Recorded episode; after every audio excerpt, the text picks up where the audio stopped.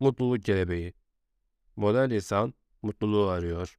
Bu arayışın göstergelerinden birisi de kitapçı raflarında çoğalan kişisel gelişim kitapları. Bunlara ilave olarak dolaşıma giren alternatif terapiler, bitkisel çözümler, bazı sahte manevi sistemleri cabası. Bu çözümlerin pek çoğu denenmemiş ve asla denenmeyecek yöntemler oluşuyor. Bunların bir kısmı zararsız. Plasebo etkisiyle yarar sağlayabilen yöntemler olduğu gibi istismar ve şarlatanlığın tabiri caizse dibini bulan yöntemler de var. Bu kitap ve yöntemler insanlarda gerçekçi olmayan beklentiler uyandırıyor. Bu kitapların pek çoğu süper kadın veya erkekler olabileceğimizi, hiç sorunsuz, tam anlamıyla mutlu, sınırsız servet ve enerji içinde bir hayatımız olabileceğini telkin ediyor. Bu kitapların arka yüzlerini okumak bile bize kendimizi yetersiz hissettirebilir.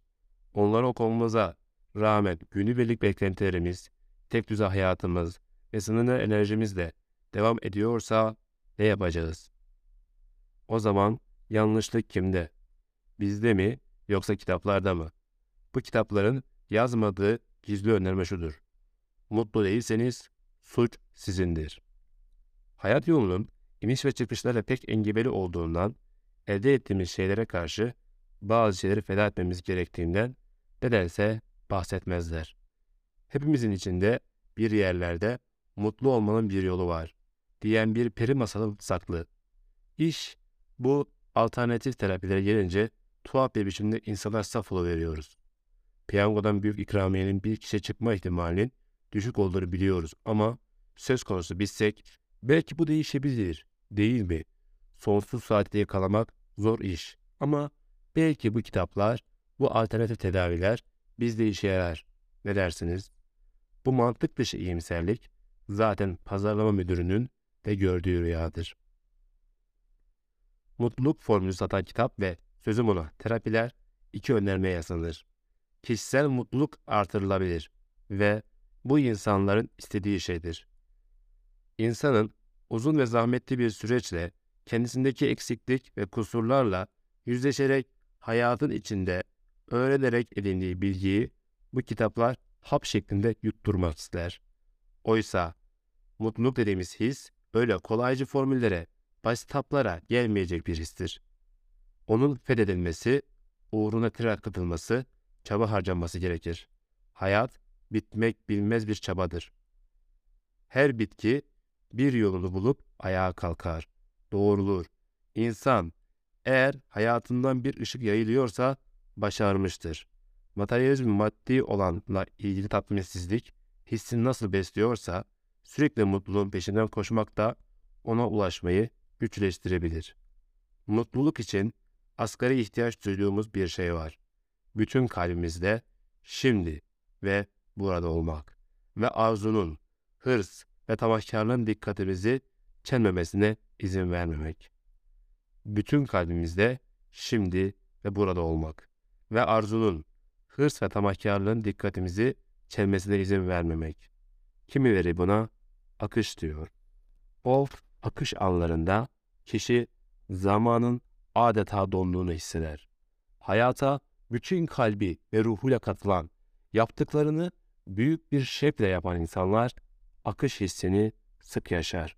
Mutluluk biraz da biz başka şeylerle meşgulken adeta yolda bulduğumuz bir duygudur.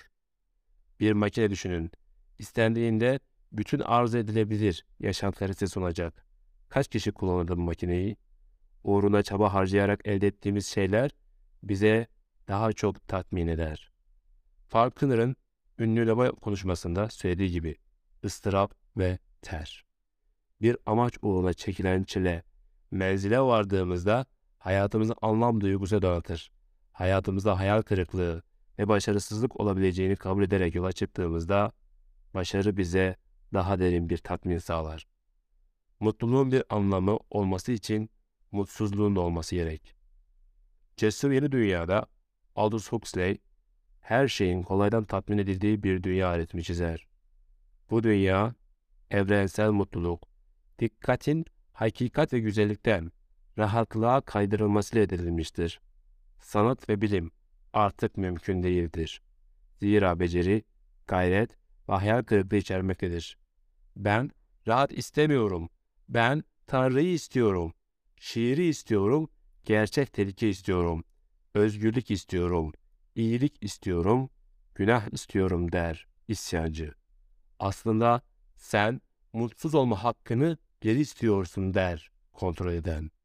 Mutsuz olma hakkıdır bize gerçek manada mutluluğu verir. Bir yol daha var. O da bu fare yarışından çekilmek. Daha az tüketmek, daha az istemek, küçük şeylerle yetinmeyi bilmek.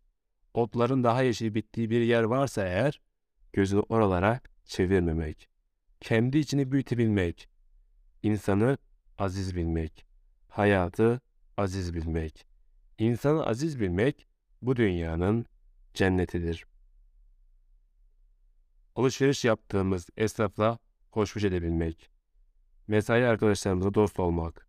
Komşuların evine girebilmek. Sokağa çıktığımızda selamlaşabilmek. insana değer vermeyi bilirsek, mutluluk kelebeği sessizce omuzlarımıza konu verecek.